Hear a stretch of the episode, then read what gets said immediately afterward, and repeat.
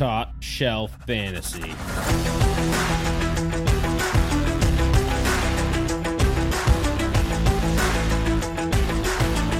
All right, how's it going, guys? April 6th, I had to check there, sorry. Podcast 246. Um, we're here talking about a, little news, dynasty updates, a rookie first round mock draft, and some other stuff. Um, it's been pretty quiet in the free agent um, landscape the last two weeks, so not much to talk about there. We'll get into a few during the news, but uh, it's me, Dows, and Derek. Derek, thanks for joining again. This is uh, As always, thanks for having me. I've been on a few the last couple months. Yeah, well, the off season right around draft time is when my NFL season starts. This is my favorite time of the year. Um, like I think I like the NFL draft more than the Super Bowl, so happy to be I've on. spoken like a Whoa. true dynasty fantasy player. yep.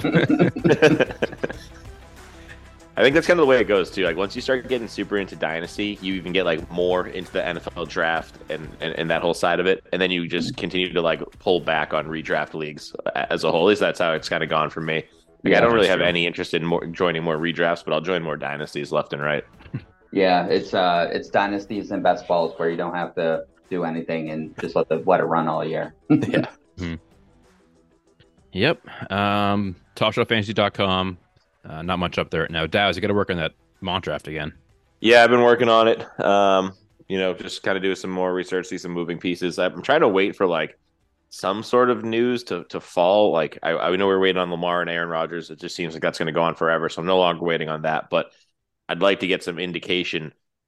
And we start we're starting to get reports. We'll talk about it a little bit in a minute here. But uh, I'd like to have some sort of idea who's going to go like at least first overall. But there's so much debate and question that you know my mock could be wrong right off the first pick, and it, it throws everything into complete disarray when that happens. So um, we'll keep at it. We'll get it going. I'll have it out probably, probably not this weekend because of Easter, but next week.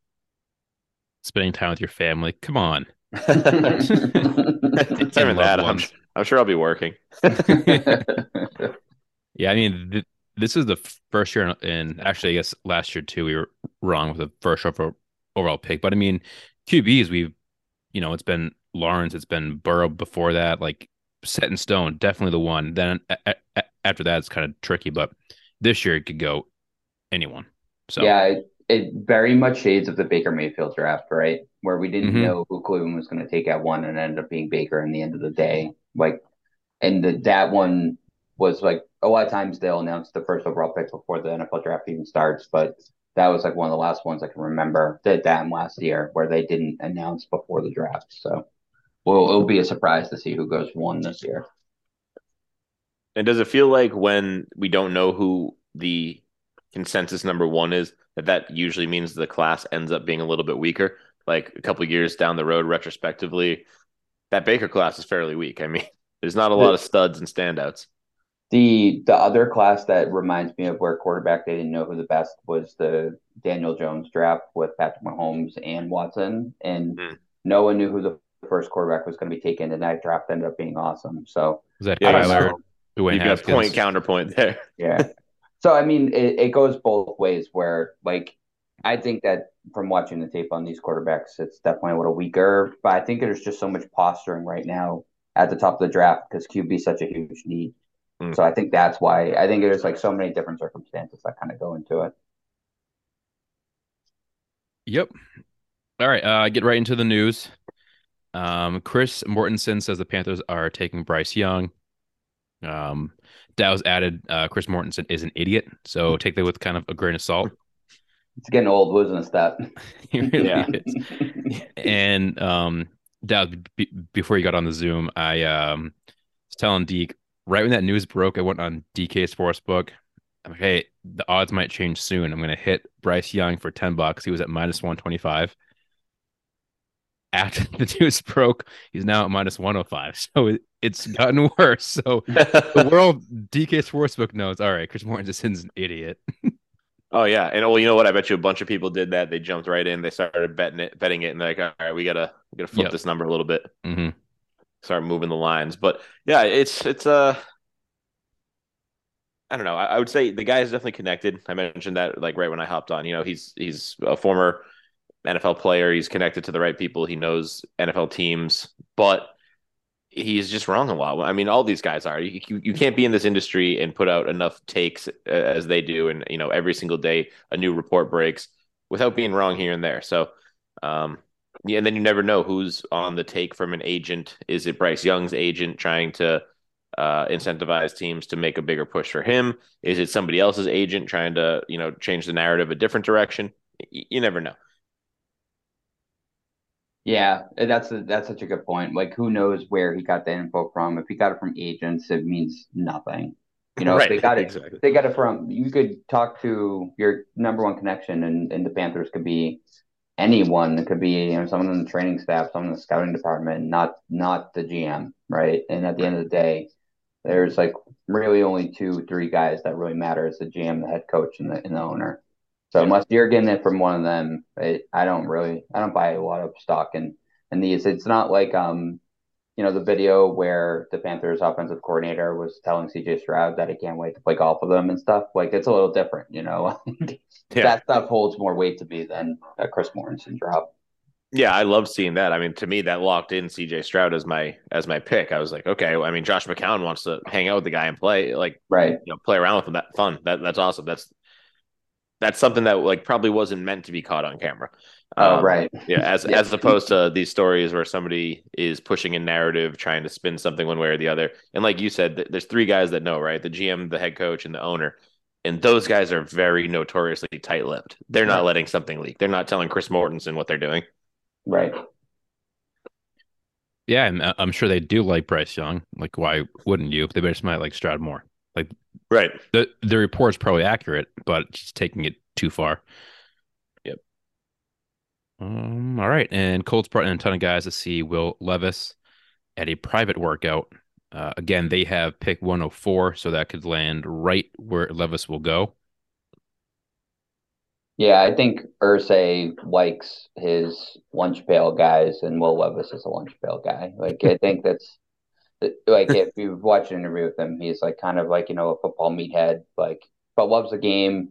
I think that he he's the hardest one to evaluate for me, but I think it makes sense for the Colts to bring in a quarterback now. Like, there's still some bones like on that defense. Like the Colts were still somewhat competitive two years ago. Like. I don't know when they'll be drafting in the top five again. Yeah, I mean, it's the, of course, it's still Jonathan Taylor too. So Mhm. any young receivers. Yeah, Yeah, I they mean, have some pieces. Yeah, they've got some pieces. They just need some more. And whether Levis is that guy or not, I think remains to be seen. But if you were like, if you were to say, hey, Corey, draw me a picture of Indiana, I would draw you a picture of Will Levis. Yeah, it's just so spot on. I think he'd be he would take well to the fan base there. I think they would take well to him. Um, he's got the arm to support the guys like Pittman and Pierce, and uh, you know if he, if he can lean on JT to do a lot of the the the burden of the work and kind of carry the ball and take the burden off of him, I think that's a good spot for a guy like him to learn and grow in the NFL game. So it makes a lot of sense. Um, but usually when stuff makes sense, it doesn't happen. So we'll see. We'll see what what comes to fruition on April 27th. if if they don't take well Levis, I think they have to trade out of that spot. Like, yeah, if you're not going to go quarterback, you just You- kick you the can because right? they don't really need one of these receivers. Uh, I mean, you, I guess you could, you know, stretch it and go for like JSN there or something like that, but they certainly don't need running back. I'd rather see them move down and get two picks in the first round at, or you know, another first later in the round and then a couple seconds and start adding some pieces, whether it's O line, which they struggled with need last year. bad, yeah. Yeah, um, And you can trade- defensive pieces. Yeah, you can definitely trade down in this draft and get a tackle. The tackles aren't Mhm. flying off the board this year because they're kind of all like this is year of this is a draft of a bunch of useful players without a ton of superstars, Yeah. like which we haven't seen in a while. So trading down, if you don't, I think every single team inside like the top eight, if they don't draft a quarterback, they're trading down out of that spot. Yeah, and uh, like you said, there's guys like Paris Johnson who I think some team will be lucky and happy to have, but somebody takes him that doesn't create an instant run on tackles because you just go, okay, well, Skoronski's there like later on, I'll take him. He's kind of flexible, can play both sides. There's a handful of those guys that all kind of fall in the same tier that should be scattered throughout the first and second rounds. I should I should actually correct my statement there. I think there's one like true all pro caliber like pretty early, and I think that's Carter. But with his off-field stuff, I don't I don't know what happens there. On the oh But, yeah, I on the uh, the D line, yeah, Yeah. yeah, Yeah, he. I mean, he is like if you watch his tape, you're just kind of like, oh my god, he's always going forward. Like you can't Yeah. stop this guy. And like we've seen, we've seen um, defensive tackles, interior defensive linemen become really valuable in in our the NFL today. Oh, his, Um, his uh, teammate Jordan Davis from uh, just last year, we saw him blowing like absolutely blowing up O lineman um, until he got hurt. But Mhm. you know that's out of his own control. He would be a fantastic comp if he's like, hey, I can do that. Uh, any team Mhm. would be happy to to take him early. But like you said, the off field stuff I think is Because causing Davis some fell too, right? Last year.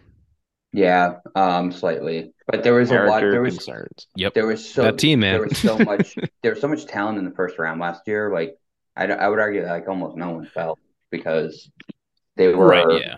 Yeah. they all could have gone anywhere from not like one or two was pretty solidified, but which I don't know if I consider Kayvon Thibodeaux falling, but he technically fell from where he was projected. But Yeah. there's a lot of good guys in that draft. Yep. Um, Daz, want to take the ne- next few? Yeah, I mean, there's just some small points I wanted to touch on really quickly uh, about about people visiting. So we had uh, Cameron Latu, or Latu, Bama's all-time receiving touchdown leader for tight ends. He visited San Fran and Dallas. Uh, San Fran's an interesting one, but they always use a couple tight ends and someone in behind George Kittle, who's oft injured, makes sense. And then Dallas with their ongoing negotiating issues with Dalton Schultz, and then whoever's going to be behind him, it would make sense to have a backup contingency Dalton Schultz plan. is gone. Well, that's what I meant. Sorry, so they, they Oh. lost Dalton Schultz. Yeah, Uh, they just so just they're looking for their Ferguson next right guy up. now. but- exactly. yep. And then who is the guy that you loved there forever? Um, Oh my God. R.I.P. Blake Jarwin. yes, Blake Jarwin. Blake Jarwin and Rico Gathers before that. I I just miss on those Dallas tight man. so maybe your next guy can be uh, this fella. and You can miss on him. Yeah, sure. uh, then Tyreek says that he's going to retire after the 2025 season when his contract runs out with Miami. Um, I just think that's a little far away to be saying. If he has two great years, why would he retire and pass up that money? We'll, we'll I mean, see what three happens when he years. gets there. He wants Yeah. to go. He wants to go pro in Fortnite. yeah. It's Be a like, professional podcaster. well, Top Shelf Fantasy does not extend an invitation to Tyreek Hill. Oh, I would take him all day. I will because if you get in- into that media, we're in the media. You Yeah. know, Yeah, I Your new I mean, media. Just yeah, keep I your will- kids away from him. I will be notoriously Yeah, absent. like he'll one. be 32, 33 w- i- i- if he retires then. So I mean, I guess it's around that age. And he might just want to go out high instead of being like, hey, he's a burner. He can't be like a like a D hop or, you know, Yeah. Boldin or Fitz where, you know, like he's he needs a speed. And once you lose that, Yeah, you're not going to be a five eight like a five eight route running Andre. Johnson on in his career. Yeah. Yeah. All right. I think that makes a lot of sense. Um, Jeff Howe reports that the Patriots have legitimate in- interest in Bijan Robinson. Um, I just think every team should have some interest in Bijan Robinson. If you follow, so you got to look at him, do your due diligence. Uh, Everyone If should he- kick. I couldn't agree more, Corey. Everyone should kick the tires and watch his tape and just see what he could give bring to your team because he is a he has an incredible, incredible tape. Yep, I think Well, if yeah. you're looking at him from a fantasy perspective, New England might be one that you don't want him to go to just because he's going to split time with whoever else is there, whether that person, Rhamondre, I believe, deserves to split time with whoever they bring in. But it's just the way of the Patriots, too. It's always a split, it's always uh, a workload that's is spread amongst three or four guys. So, fantasy wise, I'd probably be hoping he goes to somewhere where he has a shot at being a bell cow or a shot at at least being a 70% touch guy um, or, or closing in on it. The Patriots, it's going to be, you know, 31, 30, 29.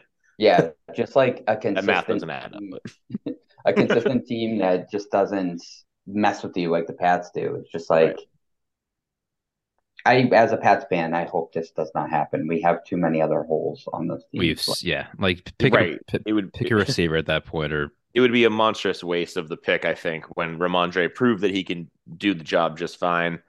Um, James Robinson, for what for what it is, is a fine running back. we signed him for fucking four million bucks a year. Like Right. we can't bring in Bijan. Like we're paying our third string running back four million bucks.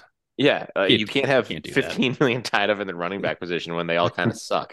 We have we have PTSD from our last first round running back draft of Sony Michel. Literally, Patriots fans are just like, don't even make the first round pick. Just trade it. Make two second rounders. We'll have better luck there historically. I miss the times where we signed old veterans and revitalized their careers. Those Mm. were those were the good days. Mhm. Yep, those, those days they're they're only like four years ago. It just feels so so long.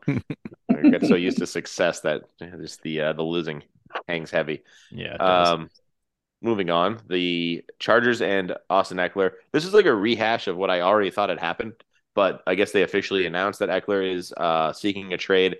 They tried to come to some sort of deal um, or extension or renegotiation of his contract, and they just couldn't get it done. I was under the impression this already happened, but uh, So- I read it. so- I read it as if it were news. it did already happen, but um, they were still trying to work out a deal with him. And right now, the Chargers came and said, like, "Hey, we're having no more extension talks. Like, pretty much play with first or pound sandwich."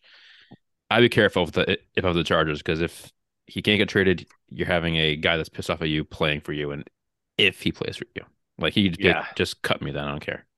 And you've seen LA do this with the running backs, you know, uh, whether Melvin it was Gordon, yeah. Melvin Gordon, LaDainian Tomlinson when he was on his way out, they will move on from you. Michael Turner, like they don't care that you did something for them at, at any time. They've consistently, as an organization, moved on from guys when when it just doesn't make sense. So, And it's killed him. um, and it's killed them. it, it has. Uh, Ekeler is probably the most deserving of a contract uh, renegotiation as anybody I can remember. You know, back to back RB one seasons in fantasy, which translated to great NFL production. Unfortunately, that's not the way of the NFL. Yeah, Just Yeah. give him eight. Just give him eight million bucks instead of six. I'm Right. sure he wants like ten plus, but he's not getting that with the deals now. The pri- the the Chargers are probably like, sweet. Like look at all these these low deals we got Yeah. during this offseason. Like, boom, now you're technically. Well, if I'm him, like, hey, like Alexander Mattison's getting paid more than I do. Uh, Let me match that, and you know we'll be good. I think the trick Yeah. for him, and if I were his agent, I'd be pitching him as like a wide receiver more, or a you know a pass catcher more than a running back. I like look at these deals. Like you're telling me Hayden Hurst deserves seven million a year, and I can't get that for uh, Austin Ekeler. Come on, Yeah. man, he's going to Be catch a tight hundred end. balls. Like, it's just it's just tough. I mean, you, you played a position that you thought was going to be this electrifying position, make these huge contracts, and then by the time you made it to the NFL, the big time, the the way of the world has just shifted so drastically against your favor that you can't make those huge those huge contracts. You should have played wide receiver, man. Sorry. Top top talent at running back that is like kind of like an Ekeler in college will start transitioning to wide receiver. We will see. I, that. yeah, I think you're going to see a lot of that because they're just Makes sense. Just because like chasing the dollar. like we're seeing shit guys getting just a year for ten. Yep. Yeah, Like that. Those like the Zay Joneses and stuff like Right. that. Like yeah. It just Crazy. it makes more sense to play power slot instead of Yeah. playing running back if you can catch the ball and run routes like he can. Yeah, uh, you play you play a better paid position with arguably much less wear and tear and risk to your body. Hundred percent. I Yeah. mean, it's really both upsides. You know, if, if you could get these agents to talk to these guys at a younger age, they'd probably be saying that. You don't have to take on blitzing linebackers and pass protection. Not Right. not too shabby. yeah, Yeah. and and, Oh, yeah. and Ekeler too. He he throws his body out there to block Oh, all the time. right. Like he's Oh, one yeah. of the best blocking RBs in the entire league. yeah. You're going to tell me I don't have to stand in front of Aidan Hutchinson running full speed at me? Sign me up. Yeah. All right. Uh, some Patriots news. Mac Jones being shot by the Patriots supposedly. Um, is it real, fake? Is it hype? Is it a mix of all, all three? I mean, last I heard was Bill is sh- trying to shop him or has tried to sh- shop him. So I don't know what you guys think about it. Yeah, I mean, I put in is it a mix of all three because it's probably a mix of all three. You know, is Belichick gonna field offers on anybody on his team? Yeah, like Yep. if if if it's worth it, I'll listen to it. You know, the same way we do dynasty or fantasy trades in the offseason. Somebody's like, "Hey, what would you offer me for such and such?" And it's like, "Well, bring me a deal. I'll, I'll look at it." You know, I'm never gonna turn it down just without seeing it, even if I think it might be garbage. Mm. Now, Bill Bill. O'Brien Bill O'Brien wouldn't have come here not knowing who his quarterback was going to be, I don't think. Like, and I think the fact that they have history means that I think of it's probably like I mean, Dow's you're right. It's always more than just like one person to blame. It's always like this mix of like a bunch of different things. He's definitely picking up. Someone calls him about a player, he's picking up the phone and seeing what he can get out of them. They're all commodities to, to this Patriots team. But I think like like this is so much more. I think we get this way more in New England because we have the Sports Hub and EAI that have to fill time in NFL offseason. right. Us having 100%. two dedicated sports local channels, I don't think is ever good for sports rumors. Yeah.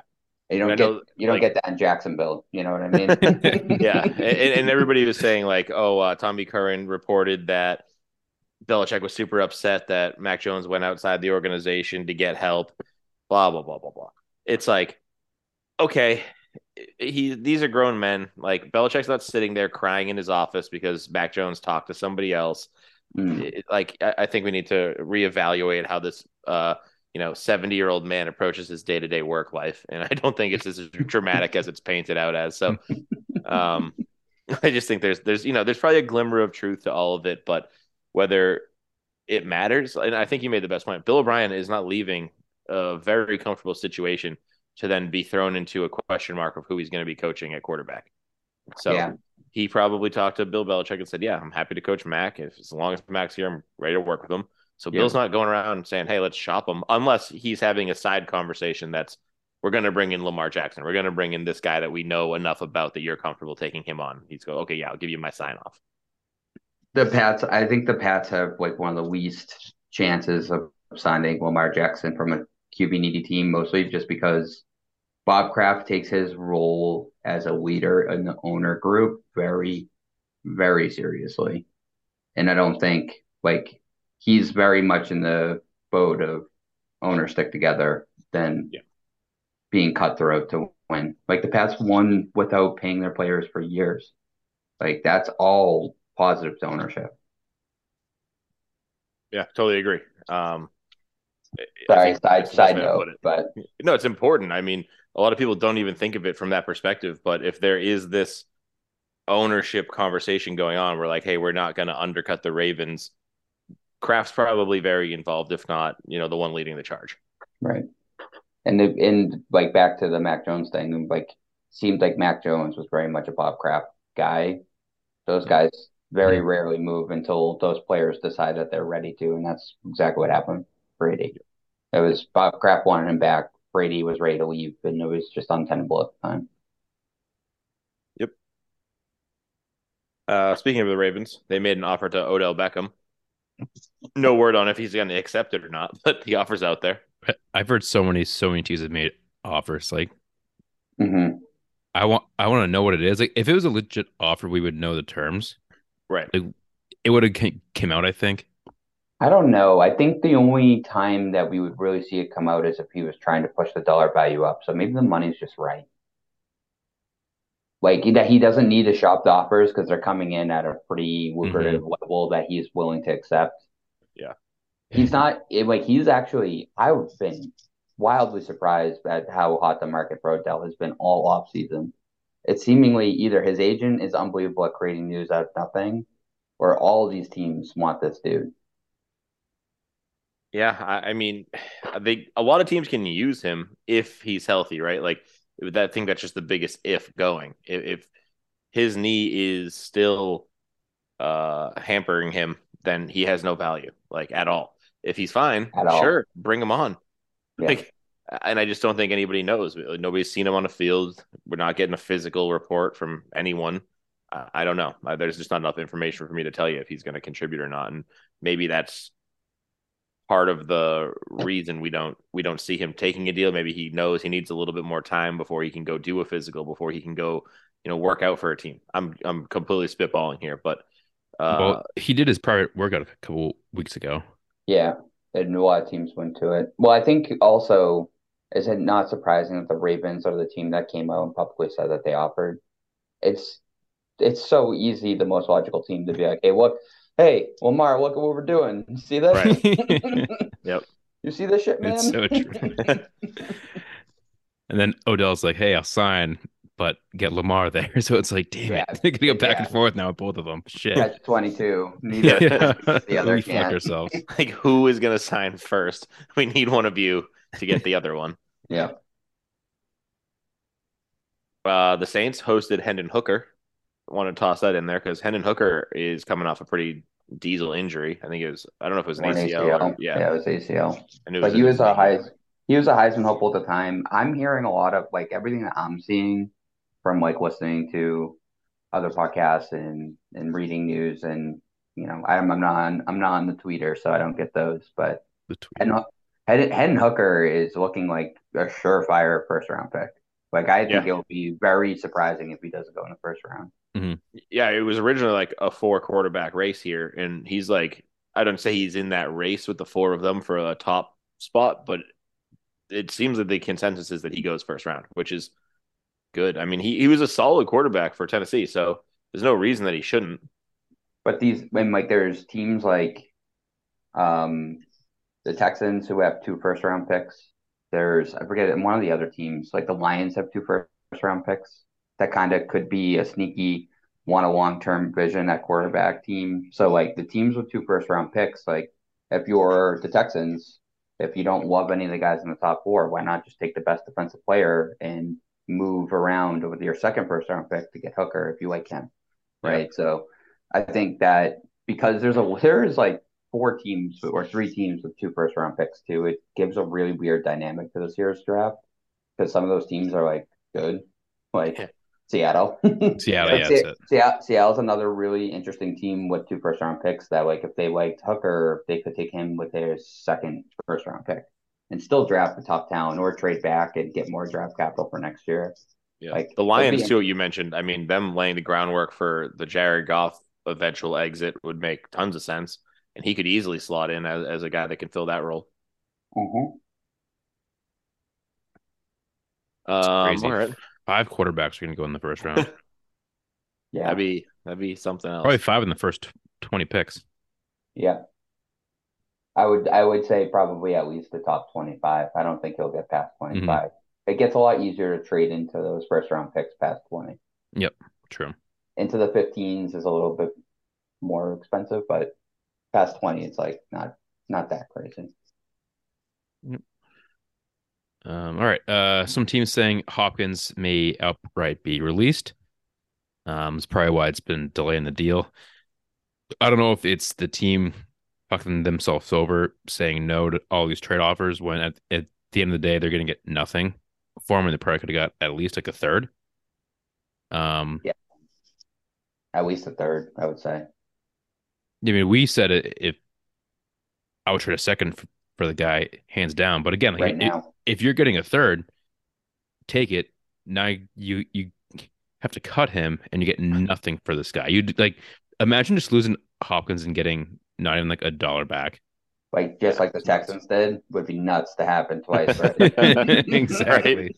Hey, take David Johnson and and his fourteen million dollar contract. Yeah, I mean, and they've Deal. they've just completely ham- hamstrung themselves through the entire process by trying to over ask for his value. And even a report I saw, I don't even I should, shouldn't say it was a report. I'm pretty sure it was like a tweet, but it said the uh, the Chiefs are willing to take him on for almost nothing, but they would need him to take like a Juju level salary for the for this coming season, uh, which is not a lot for for Hopkins. And then the flip side is the Patriots are in on him only if they can get him for next to nothing, and they still No need to rework his contract. So it's like, I mean, you guys are just absolutely bungling this deal uh, as far as the Card- Cardinals are concerned. And if you lose all of your leverage, why would any team deal with you? Why would any team in the NFL offer you a seventh round pick when you they know you have to cut them or that you're going to cut them? It just Yeah. it's it's a, just an absolute mishandling of the situation by the an, or, or an organization like the Cardinals. Not to mention that their president slash owner is under investigation for like a million different crimes currently. yeah. So he's probably got bigger fish to fry. I was just gonna say, I don't know the last time we've seen, and like it's kind of hard to be in the same league as the Washington Commanders and have the statement said that a team was so mismanaged in tw- a 12 month period. Like I don't know of another or sports, all sports franchises for that matter, that has been so poorly managed as this Cardinals team. They were like Super Bowl contenders two years ago. They re-signed their coach and GM and ended up firing both of them and re-signed their quarterback for this weird deal. It was like now their their owner is going to end up forcing another sale. Like, yikes! The way I saw it phrased was like, "You're under investigation for cheating in a season where you finished three and thirteen. Congratulations!" it's like it's so funny, and now they're just blowing it up. Like, uh, I mean, I don't know. I'm I'm sitting here as a James Conner owner. Like, what do I do? they should really just start really releasing a lot of those aging veterans. Like, yeah, they need to like just get rid of them, start fresh. If you again, if you could get a third round pick for James Conner, a fourth round pick, you just do it. Just take yeah, it. fifth, sixth round pick for James Conner. I don't honestly Yeah. at this point. I wouldn't care. I think that is weird in the NFL. We don't see more deals where teams can take on money from contracts. I don't know why we don't see that, but like if, like if the like perfect scenario would be like if like we kind of do in in Red Dogs, like why couldn't the Cardinals pick? We'll pay a salary, just give us a second round pick. Right, hundred percent. Oh, hey, we can eat it this year. No big deal. Make it easier. zero on your trade. books. Mm-hmm. Yeah, like do that tomorrow, NFL. Like I, I I really don't get it. Yeah, you'll see a lot more player movement than just cutting guys because you can't trade them. Yeah, and we'll see better, um, you know, trade deadlines too. We had a Yeah. good trade deadline this year, but it's almost always dead. And like every other league does it. The NBA see it all the time. I think the Uh, contracts are just too weird in the NFL. There's too much crazy shit in them. So much Yeah. incentives and well, yeah, Yeah. there's separation of incentives and Guaranteed. bonuses versus salary. Like, Right. And then you know you have baseball contracts, which you always see money is held. You see money just straight up traded, like oh, cash considerations for player. But that's just those are all different because they're all fully guaranteed the entire league. So yep. uh, moving on. Dalvin Cook has successful um, follow up surgery for his shoulder. Uh, Yeah. it- yeah, he did. He hurt that one a few times this year. Yeah, he said uh, that he'd been dealing with it for years now, and um, he finally decided to have the surgery, and apparently it went successfully. So it's good. Um, he's on pace to play, and you know, on time, show up to camp, and the whole nine. So best case scenario there, especially with shoulder surgeries, which are notoriously uh, finicky and have a very low success rate. So glad to see it clear up, and uh, hopefully you see him at, at full speed on the field, and there's there's no issues going forward. Yeah, I mean, you don't slow down because of a shoulder. It just definitely hurts like the between the tackle stuff when it's hurt. So if it's a successful surgery, I think like Dalvin Cook has just been really good for every game that he's played in the NFL. Like I think he has a few more years left. So like Minnesota, another sneaky quarterback team for sure. mhm. Yeah, Kirk Cousins got to be what like mid thirties by this point. They just keep giving him guaranteed money for like one year just because like they're like, oh, we'll figure it out next year. And then Yeah, that's it. His entire career has been that. No They just keep saying this too, like, yeah, we'll take a quarterback in the draft. Then they get to the draft, like, yeah, we got Kirk Cousins. He's Yeah. good, dude. Next year, don't worry about it. there has never been a player that's made as much money as Kirk Cousins that has had such little people believe in him long term ever in the NFL history. It's so Yeah. unbelievable. Those years in It's like- Washington where he just kept getting tagged. for just I years, take every year. It's like, dying come on, let's go. Double double franchise tag back to back years. That is so unbelievable, especially at quarterback, because the dollar value is so astronomical. yeah, like was he the The like first Kirk quarterback to Cousins, make too. forty million a year? Like Ab- he has to be. absolutely. And it was 100% guaranteed because it was a franchise tag. And like, it's just a bit really, really funny year for, or funny career on, on the contract side for Kirk. But he's made hundreds of millions of dollars. Like, Oh he's, yeah, he's raked it. Where right You now know- he's like, he's like, I got a good team. He's like, I'm. He's not winning, but he's like, I I don't have to. I'm set for life, man. Like, It's like, gosh darn, they won't give me a multi year deal. Darn it. darn, dang it, they're only giving me 48 million guarantee this year. Oh, like you got uh, you got to imagine Pat Mahomes signs his deal and he's like, yeah, like forty million a year, great. And they're like, Kirk Cousins did it. He's like, shit, I need fifty. oh god, friggin' Kirk Cousins. All right, you guys want to move on to our first non-news segment? Our yeah, second sure. segment? I'd, I'd I'd love to. Do you want to do the mock? Do, do you want us to talk about QBs first? Yeah, let's talk about some QBs and then we'll get into a mock type Yeah. situation. All right, Daz, take it away. Yeah, uh, all right. So we talked about them a little bit. The top quarterbacks in this draft, uh, I got them all right in front of me: Bryce Young, C.J. Stroud, Anthony Richardson, Will Levis, and Hendon Hooker. And the, the news obviously breaking that Bryce Young may be going to the Panthers. I'm personally still of the belief that C.J. Stroud will be the Panthers' uh, pick at number one. I just think he gives you a little bit more um, durability and a little bit more traditional quarterback size than than does Bryce Young. I don't know if you guys are sick of hearing me say that, but you probably are. Keep saying Uh, it. I think um I think with CJ Stroud too, one thing that kind of was striking was like even watching the Jackson uh, Smith-Njigba tape is like ball's in the right place every goddamn time. The dude is just insanely accurate with his throws, like at every level. Like he puts the ball where it needs to be. He gets like he doesn't have to get to his second and third read all the time. But if, like I was, I texted Scott this earlier this week. Is like I went back and just watched the Georgia tape, and it is a perfect quarterback game by CJ Stroud. Like go back and watch that game against Georgia. He moves around the pocket well.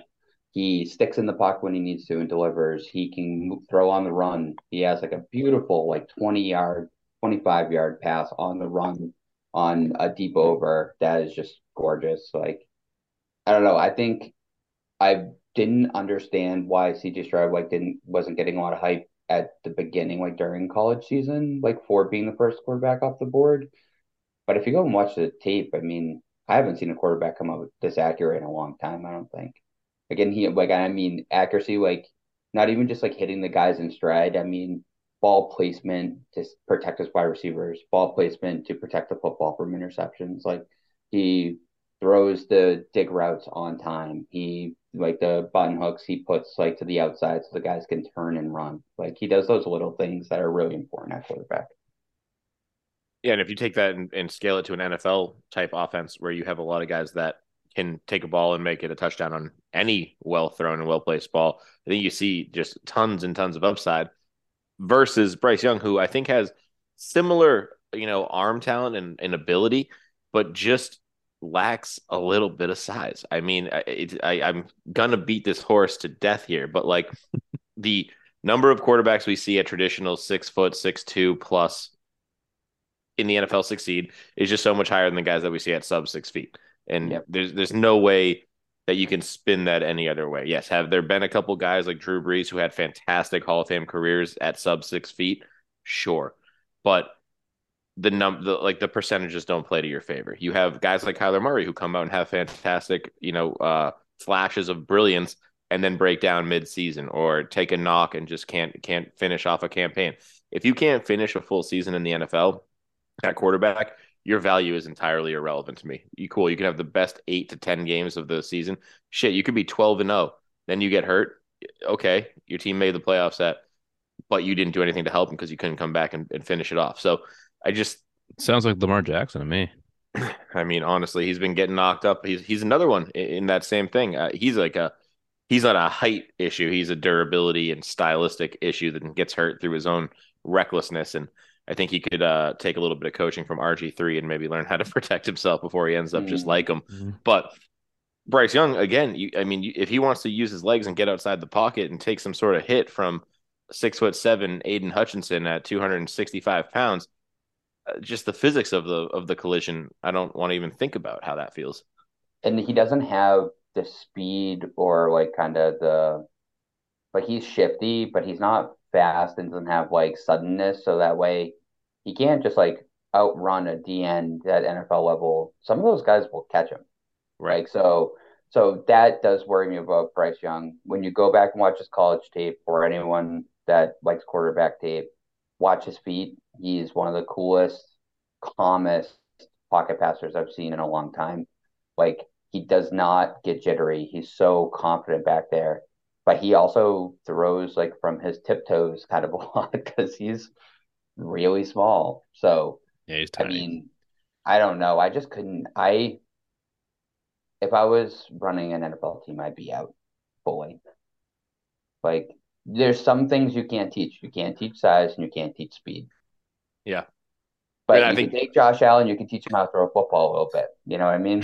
Yeah. exactly. And and I, I was just going to say about the teaching him to throw a football, Anthony Richardson. If his if his one knock is that he's you know not so accurate. His numbers aren't quite there. Maybe he needs a little bit of coaching up and some and some some work on his throwing of the ball. Great. We can do that at an NFL level. We have coaches for that. We have people who can work you through your throwing motion. We have a million different people who can do this and help you out.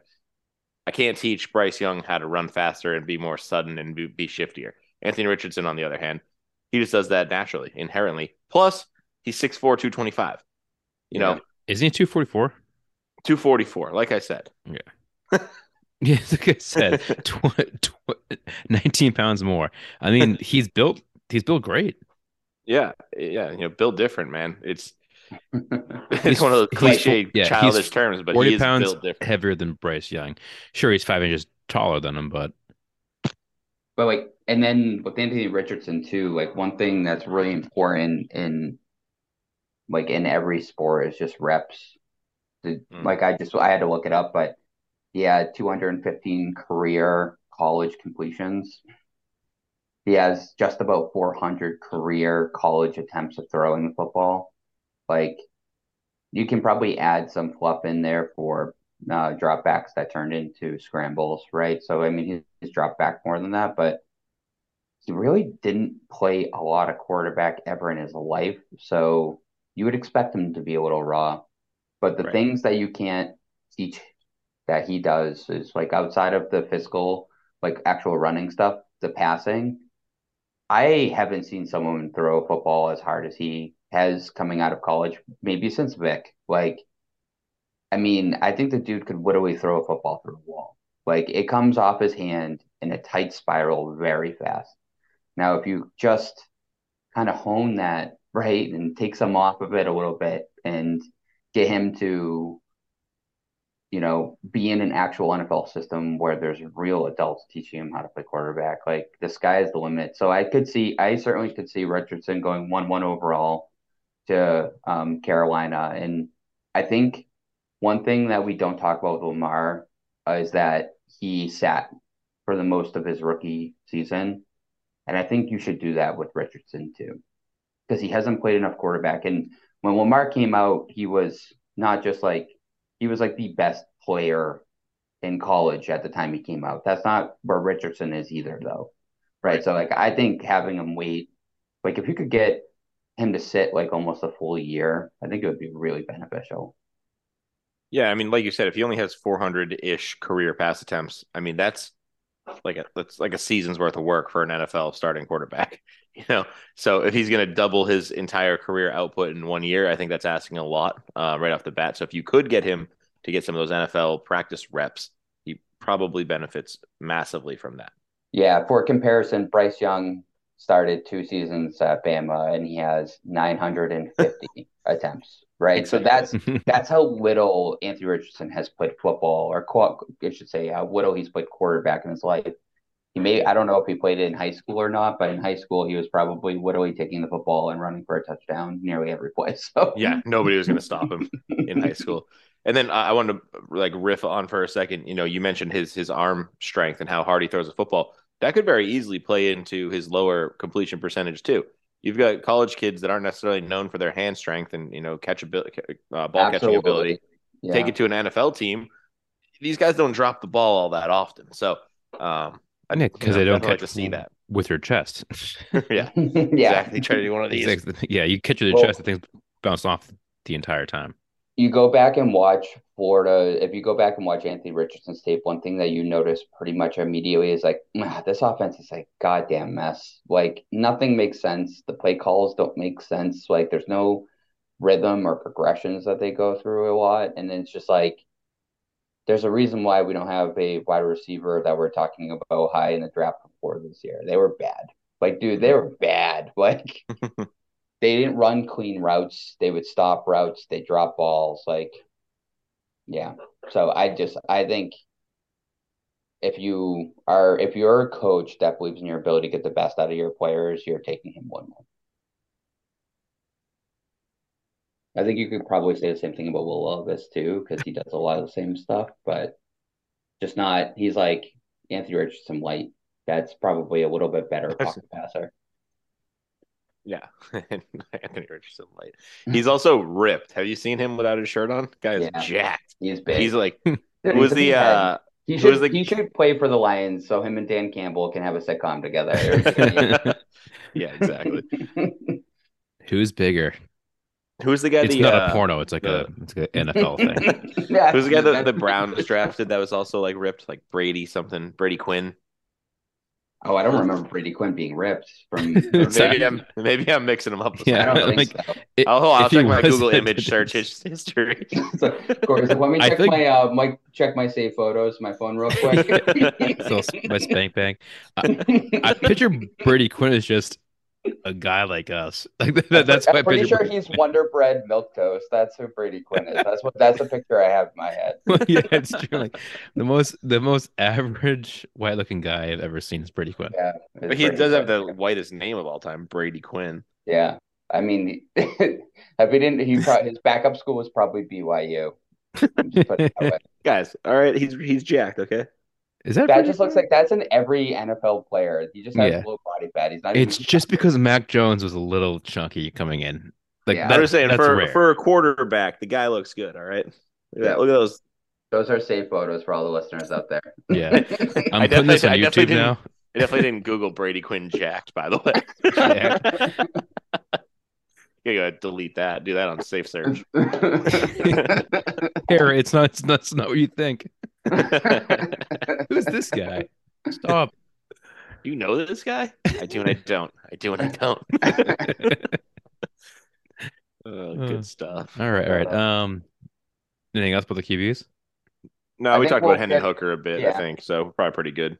We'll get all five in the first round this year. It'll be interesting to see how many go inside the top ten. Um, you never really know until the draft starts, but Yep. I mean, the court, the NFL needs a blast of quarterback talent, like a lot of it. Like, so hopefully some of these guys pan out year one.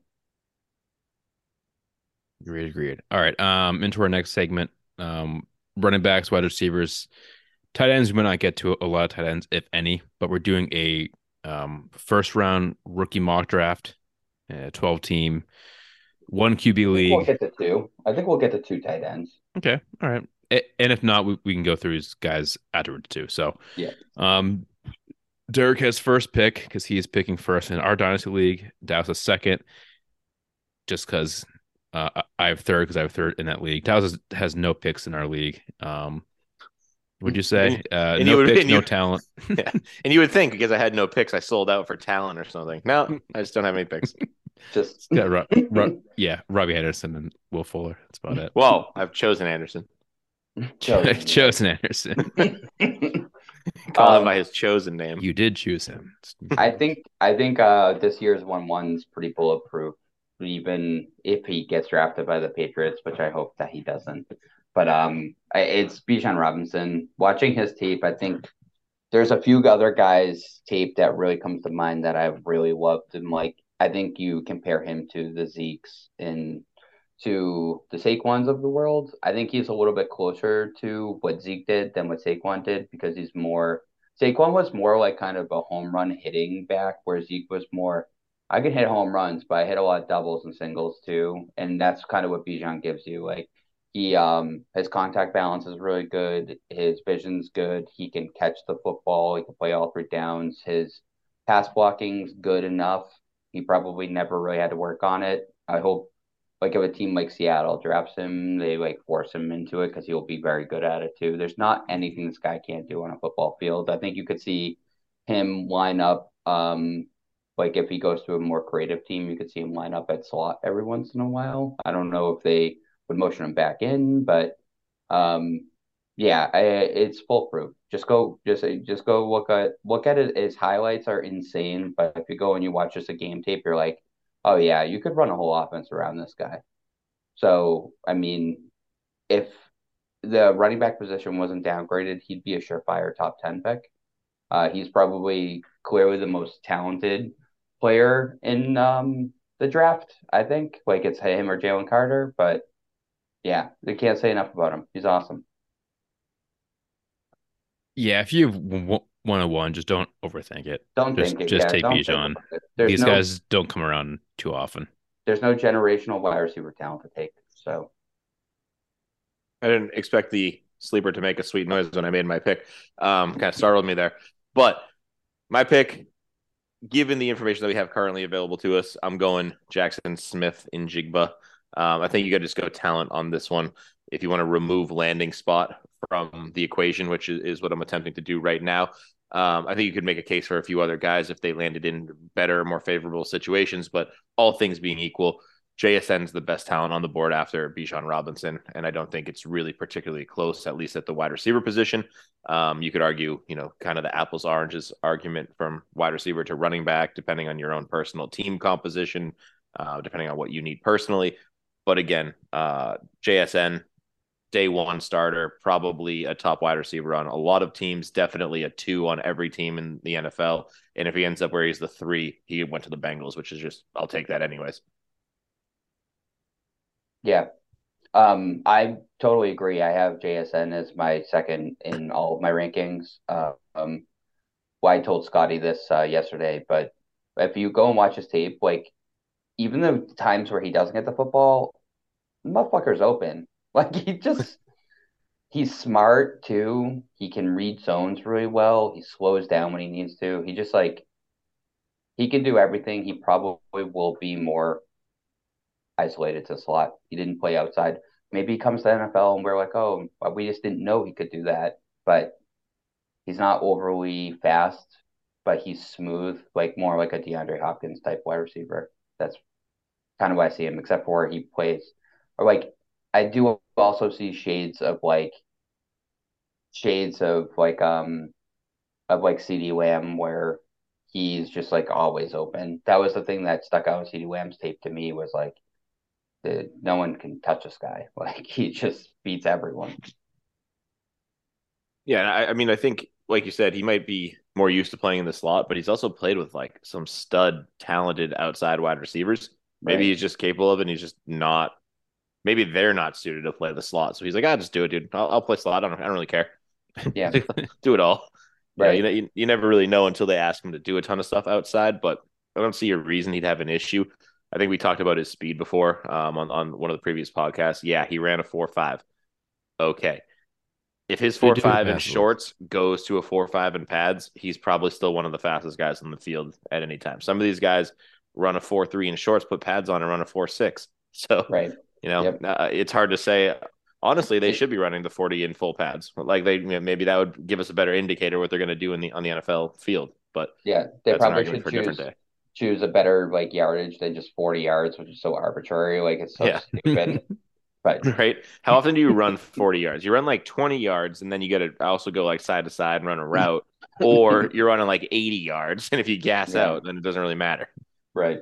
Well, the 40 was always built for um, punt and kick returners back in the day, and then just, think... it it just became a thing. Like pe- people wanted to see who can I draft to be a returner on special teams, and then it became a thing that RB said it. Everyone does it, and I don't think again. I don't read into it too much because again, it was made for guys that aren't playing offense or playing special special teams anyway. So, yeah.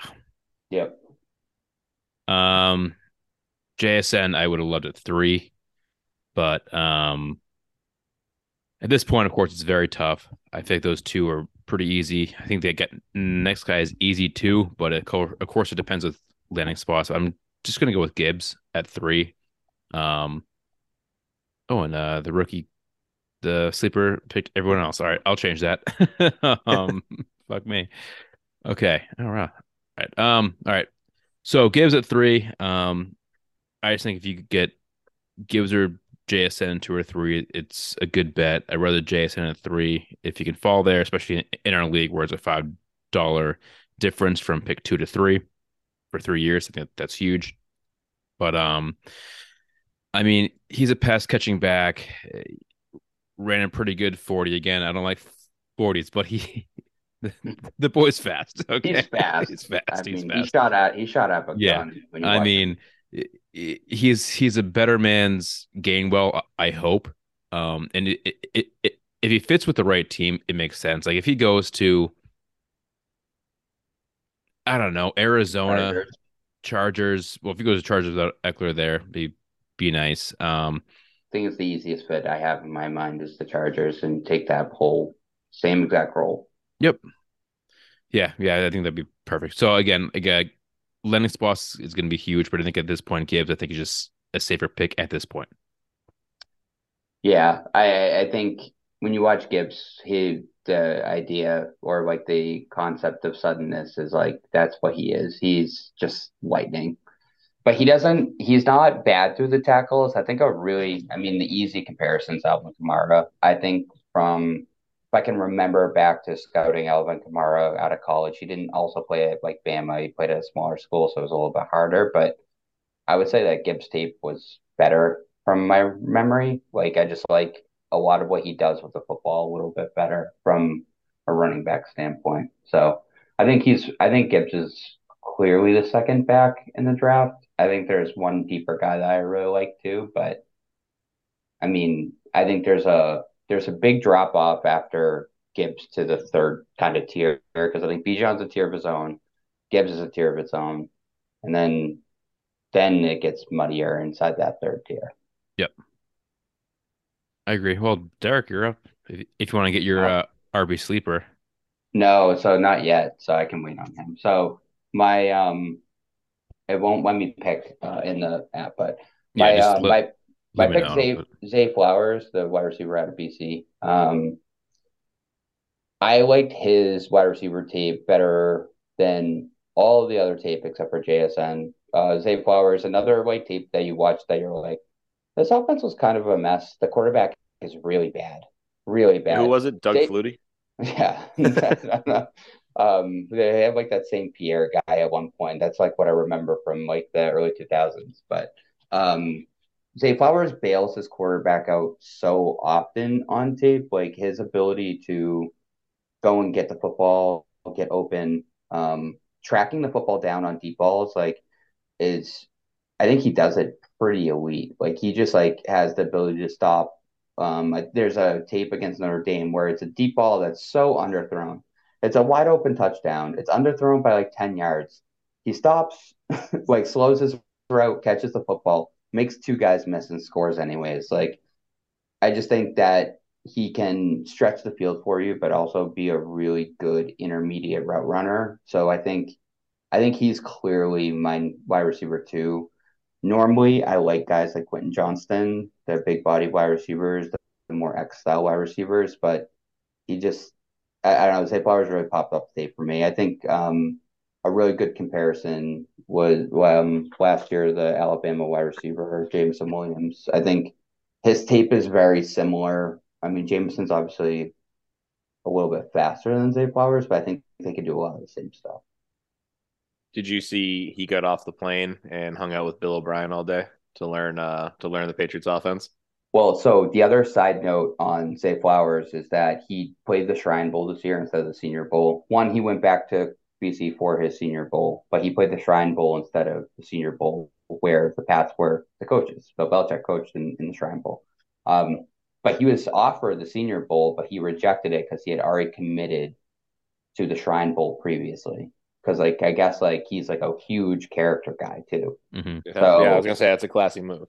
Right. And going back to BC for his senior year, he did it because like he wanted to get his degree. Like I think he has a really good head on his shoulders too, which is like th- th- those are the few things you don't know when we go and draft these rookies. We can watch all the tape we want, but we don't get to talk to these guys. We don't know what Yeah. what what they're actually about. Yeah, like Uh, he That's a could have big just gone to Belichick thing. Alabama if he wanted to. Right. like yes, Yeah. yes, yeah, win and get a better draft stock, but Yeah, You've seen Frank, we're Belichick of draft for draft for intelligence tons of times. Like right. Jerod Mayo, Devin McCourty, guys that just a good thinking, smart guys that can do a lot of good stuff for you. If That if a Mac guy on Jones. offense, right? Mac Yeah. Jones, same kind of concept. You know, I, I think it's a, a perfect fit for for them. But I mean, for your fantasy team, I, I think he, he's a perfect fit as well. You don't have to talk to these guys for your fantasy team, but he's going to show Right. up and, and put the work in. Yep. All right, my pick. Let me scroll down here a bit. Um, I am going with another running back, just because I like this guy a lot. Oh, I can't pick him. I'm taking Zach Charbonnet, Carbonet, Charbonnet. Um, yeah. mostly because of the research that we did in the offseason, or I should say that Craig did in the offseason uh, with his athletic score and production score. he has a 99 production score, which is kind of charting off the, you know, off the map here, and uh, a total athletic score that ranks as a B. He's 6'1", 214. He put up uh, 18 bench reps at 225, rocked a 37 inch vert and a 4'5", 340, which is a little bit slower than you'd like, but at 6'1", 214, I'll give him the benefit of the doubt that 4'5'3 is not so bad. Um, also, I don't need him at full speed sprinting for 40 yards. I need him getting through the tackles, making the right read. And he tended to do that a lot at UCLA. I think he reads the field real well. I think he has great vision. Um, and I think that's kind of evidenced by his 195 attempts for 1,359 yards, which is seven yards per attempt. Um, he also, you know, caught the ball a little bit. 37 catches is, is nothing to, to, you know, uh, stick up your nose at or stick your nose up at. So 37 so prob- catches probably for top 21 yards. top five in in the league. Yeah. So Yeah. if he can come in and not only be a 6'1, 214 kind of pounder of the ball and, you know, make sure he takes care of it, no fumbles and whatnot, and then mix in a little bit of the, yeah, I can also catch it and make some stuff happen. I think no matter where he goes, he, he can uh, provide tremendous value. So he's a guy that I would take earlier than probably a lot of these other wide receivers that I have a lot of questions on. There's one other wide receiver that I, I was uh, kind of hemming and hawing about taking at this spot, but I don't want to say him yet. I'll, I'll I'll talk about it whenever you guys take him. Uh, Zeke ran a four four seven. I knew it was right around there. Um, Perfect, perfect. like- call. right, right. Um, I think Charbonnet runs a little too upright, but I said the same thing about Jonathan Taylor was dead wrong. So Hey, and, and if so it's he's either something as JT or as that, Latavius Murray. yeah, it's like one of it's the it's two. one of the two. if it's as simple as that though, and he walks into an NFL training camp and they go, "Hey, buddy, you're running a little upright," that's a quick fix, Yeah. nice and easy. You know who runs really upright and it freaks me out? Kenneth Walker. I don't even know if he's Mm. running upright. He just runs weird. Dude, no, he does run upright. It's like, yeah, his head's pointed straight north. It's like so it's so upright but so fast at the same time. It's like these aren't supposed to work like this. You're supposed to be slower when you run like Dude, you're on the goal line. You don't run upright. Just get down. Nope.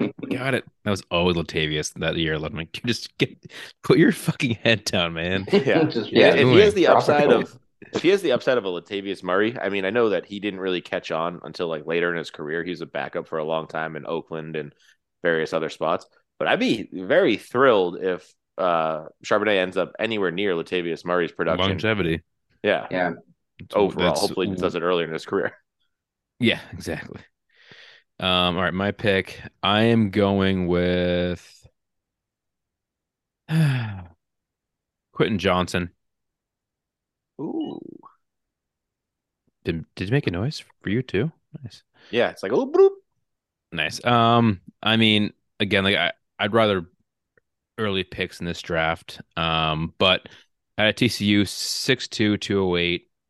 um, decent sized hands, actually very good hands besides Jordan Addison that we'll probably get to later.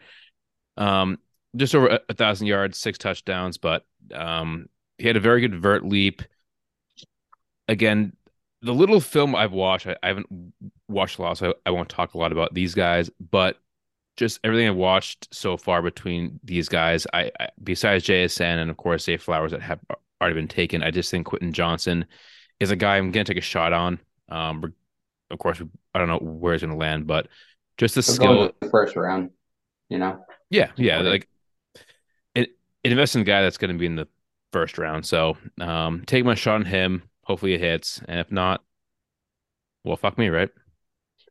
Yeah. Um, he's big, but he doesn't feel like he plays super big. That's what, I think my knock on him would be. But his ability after the catch also is really, really good, which is like not generally what big wide receivers do either. So like Mhm. maybe he's just like a different style. I think the right coach can get a lot out of him. I just, I, I don't know.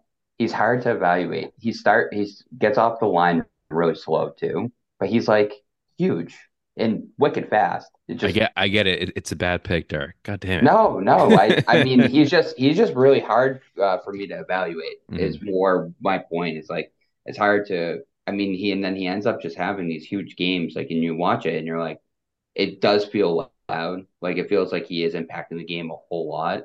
Um, I just don't know. It's just so weird in the uh, NFL draft of like all the smallest, lightest wide receivers ever coming out, and then there's Johnston, who's just a monster of a man. Mhm. I think like if he can, he runs routes better than DK when he came into the draft, right?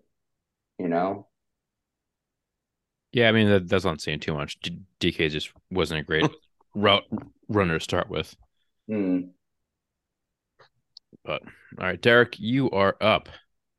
Pick I number seven. Um, I think the conventional wisdom here is probably taking Jordan Addison. Um, I think it's pretty close between him and Downs. Um, I haven't seen as much on Downs as I have on Addison. Addison just kind of does everything well. He doesn't do every anything particularly great. His hands are pretty decent. Um, but you, I trust, you know, the pipeline of USC wide receivers that have come up recently too. So that's another thing is like when schools start churning out guys like Ohio State at wide receiver or um, USC at wide receiver, I just tend to trust them a little bit more. There's some coach there or someone there that's getting the best out of these guys. So I think um, I, I think that Asim will also go in the first round too. And one thing that we've seen from playing dynasty football is like just take your first round wide receivers. If the wide receivers draft in the first round, take them. Like when a good example of this was when Brandon Aiyuk came out. Brandon Aiyuk was probably the fifth wide receiver off the board for dynasty drafts because see, uh, San Fran's offense had a lot of pass catchers already. But I mean, look at him. There's a reason why he was drafted in the first round. The dude's a monster. He plays wide receiver really, really well. So, like, I trust in the draft stock. Jordan Addison's projected as a first rounder. He was gonna go in the first round this year, and I trust that. I think it'll be interesting if because he'll be around like when the Steelers are picking to see. I think yeah, he fits kind of what the Steelers do really well. I don't know if they're they'll go and they'll spend more draft capital a wide receiver, but we've seen one thing that's helped uh, quarterbacks in the league over the last couple of years is like just toss a ton of talent at wide receiver, Mhm. toss talent to pass catchers helps quarterbacks. So, um, so that's my my choice for Addison there. All right. Okay, so I told you I wanted to take a wide receiver potentially at my previous pick. Instead, I took Charbonnet. Now that was at one five. I'm at one eight now. I'm going to take the guy that I wanted potentially there. So glad to see that he fell. That actually helps uh, me plan for the future of this year's dynasty drafts. Jalin Hyatt. Sorry to bury the lead there, everybody. Um, I'm huge on Hyatt. So coming out of Tennessee, played with uh, Hendon Hooker. Great wide receiver, blew the doors off at the combine with a 4 4 40. Um, I wish he would have done the cone or the bench press, but six feet, 176. He's a little on the light side at 176. He's not my traditional style wide receiver. I tend to go for the Quentin Johnsons of the world, the Michael Pittmans, the uh, the big boys in the combine kind of stat stuffers. But uh, Hyatt just kind of does it all. I think he's got a lot of flexibility in the NFL game at that build at six feet, 175 ish pounds. If he can build that up to maybe 180, 185 lean muscle, I think he's going to be a guy that contributes all over the field, whether it's the slot, whether it's other d- different um, flex wide positions, or I don't know, they could even use him in some gadgety type roles with that 4 4 speed. So, um, depending on where he goes, if he goes to somewhere a little bit more creative, I think he could have a, a lot of upside, but I think his floor is fairly safe um, given those measurables. So, we'll see. But he's a guy that I'm very enamored by. Yeah. Um, his he has like Kevin Durant style legs. They're very thin. Yes. He's, I mean, he's going to be able to stretch a, a, a field. I think he'll be a very useful football player in the NFL, like where he uh, he actually reminds me a lot of DJ Chark when he was coming out. Um, like their just like ability to get over the top of the defense and then make plays downfield. So Yeah, I was gonna say like a DeVonta Smith kind of as well. I comp a lot of skinny guys to him at this point, and he's my go-to. yeah, so, and like their ability to separate at the second and third level of the defense Yep. is like really what we're saying when we're saying guys like DJ Chark and and Devonta Smith is like they sneaky just run by you and then oh my god, there's three yards of separation. Yeah, He does that well.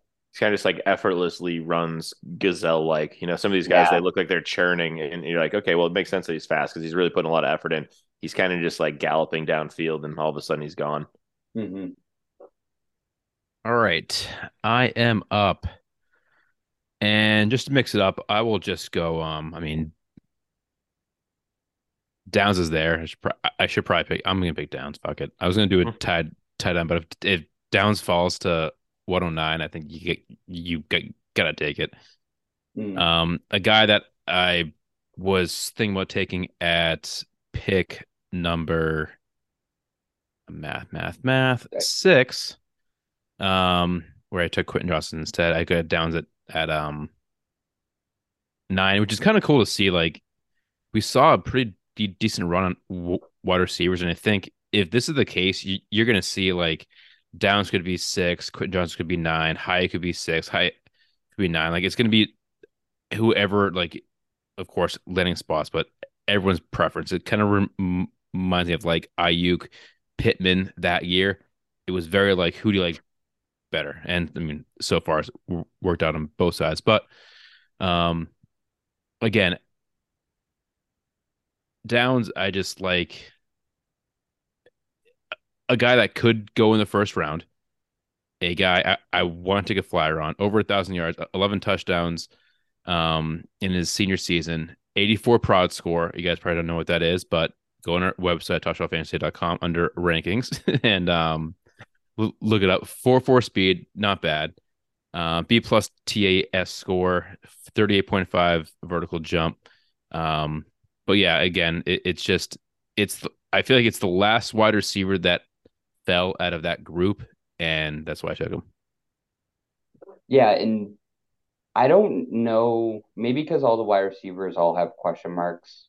Like it's been labeled as like a really running back success, like a big running back draft. And I mean, running backs deep, but I don't know. I've liked a lot of the wide receivers' talent. They're just small, you know, like and a lot of like Downs is small, Addison is small, Zay Flowers is small, JSN is small. Like when I say small, I don't mean like they're not like they're under six feet tall. They're under 190 pounds. Mhm. That's what I mean by small. So, I mean, some of these guys have to hit. But I like Downs' quick playability. He's very fast. He's very quick. Very good. Like, very good burst. Very sudden. All right, and you're up with pick ten.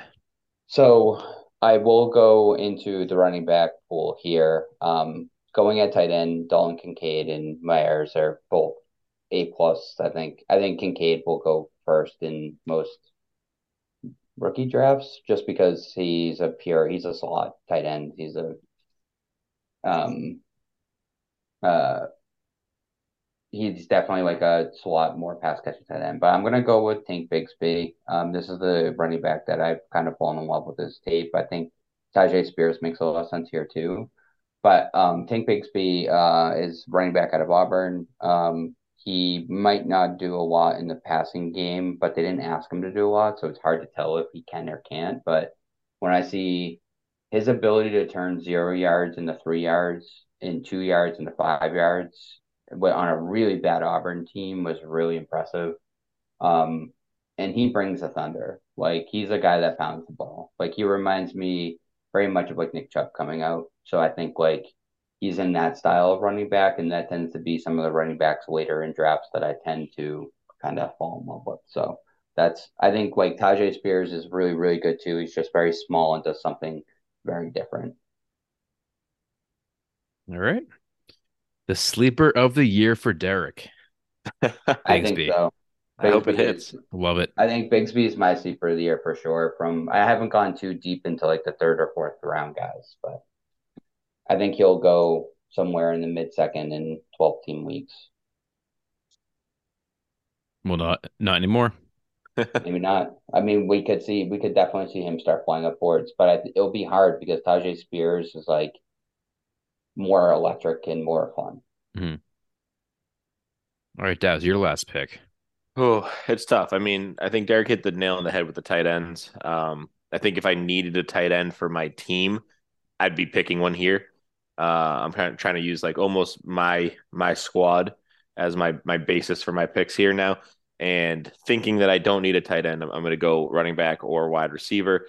Um, and I think I'm gonna I would stick wide receiver here just because I think the tier of running back that we're in there's not a huge gap between any of like the next four guys I would pick. You know, uh, Devon Achane, I think he's is fantastic. I, I think he'd be a fantastic pick here, but he doesn't jump off the board, you know, far ahead of, of anybody else that's still available on the list. DeWayne McBride, Zach Evans, Tyjae Spears, like Derek said. So instead, I'm going to take somebody I, have been big on. Um, landing spot again would be super important for a guy like this. But Rashee Rice out of SMU, I would love to have on my team. Um, I was a little bit upset that that when they measured him at the combine, he was only six foot one instead of the six foot three they had purported him to be his entire college career. But six one two zero four puts him as one of the larger wide receivers in this draft, um, which is unfortunate that that's even like a true statement. But uh, a 451 puts him in that JSN speed category, which, you know, I can live with. I think when, when we did the 40 yard um, research history document on the website, he was around there with with some other decent names. So uh, if he falls into a situation on a team that can use him, and he's not going to be the, you know the fourth, fifth guy on, on, the on the depth chart. I think he's got a ton of upside. Um, he could easily use his ability to to separate, to get open, to get downfield, or if he's going to you know be a little bit bigger, more physical style wide receiver, I think he can kind of play both of those those roles. So Rashee Rice, SMU. I originally had a mock going to Baltimore. I still think that'd be a great spot for him. However, they need a quarterback. If That's if he went to Baltimore right now without Lamar Jackson signed, I would not pick him at this spot. I'll put it to you that way. Yep. Mm. All right, I'm up with the last pick, pick twelve. Um, usually this pick, of course, you won the ch- the championship, so you're kind of all set with your team. Um, but I'm going with a quarterback. I'm going with Anthony, Anthony Richardson. Again, you are you are a top team. You have a very good quarterback if you won your league. You don't need a guy this year or the next two years. You might as well. It's not really a risk.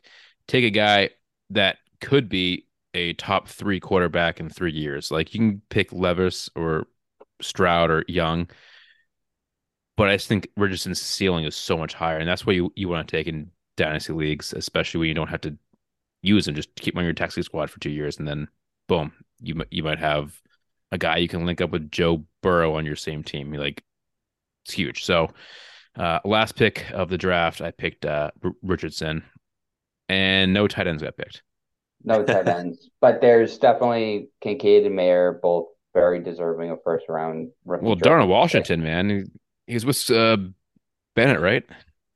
So Darnell, um, yeah, uh, yeah, Georgia. Darnell Washington. Not a huge stat line, but Darnell Washington was actually like I don't know if you remember during the um, championship game, Scotty. I was like texted you guys. I was like, "Hey, watch this guy Washington that plays tight end for them because he is he is hilarious on a college field because he is so big.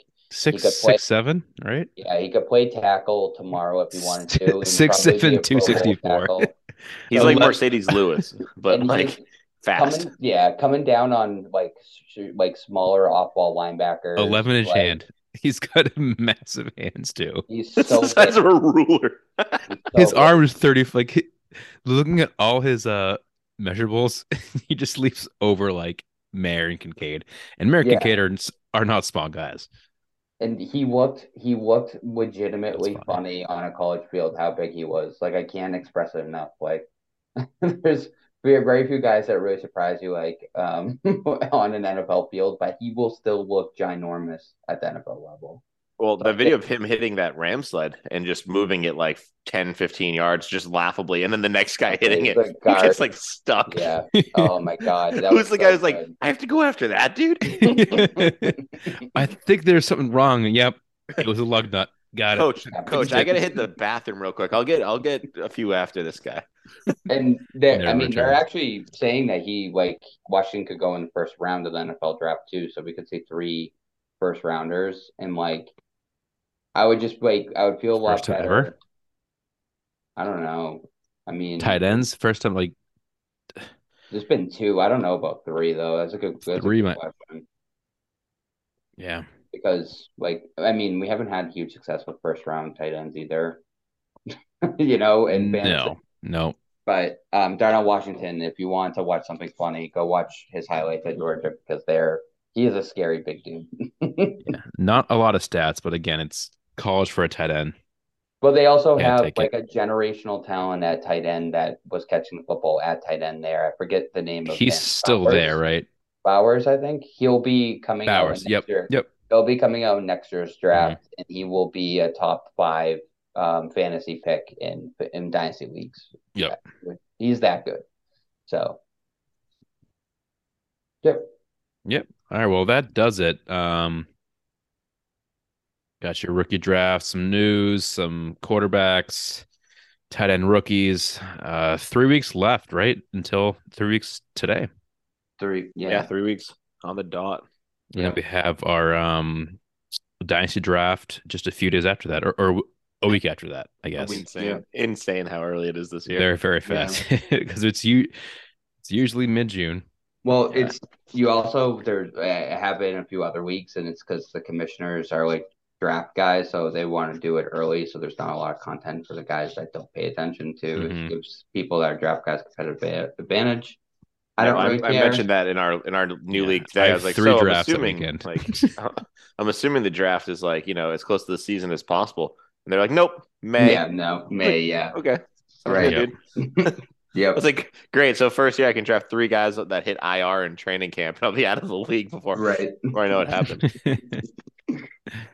yeah. All right. Uh, Daz, you can t- take us out, Oh, we're wrapping it up, All right. please. Yeah. Cool beans. Um, as always, we thank you for listening to our podcast, Top Shelf Fantasy. Follow us on Facebook, Twitter, Instagram at Top Shelf FNTSY. Check out the website. We got more stuff coming as we get closer to the NFL draft on April 27th. Uh, there's a countdown up there. Check out the mock drafts. Check out all the data on the research tab. Check out the rookies. Check it out. Check it out. Check it out. Stay fluid. Stay loose.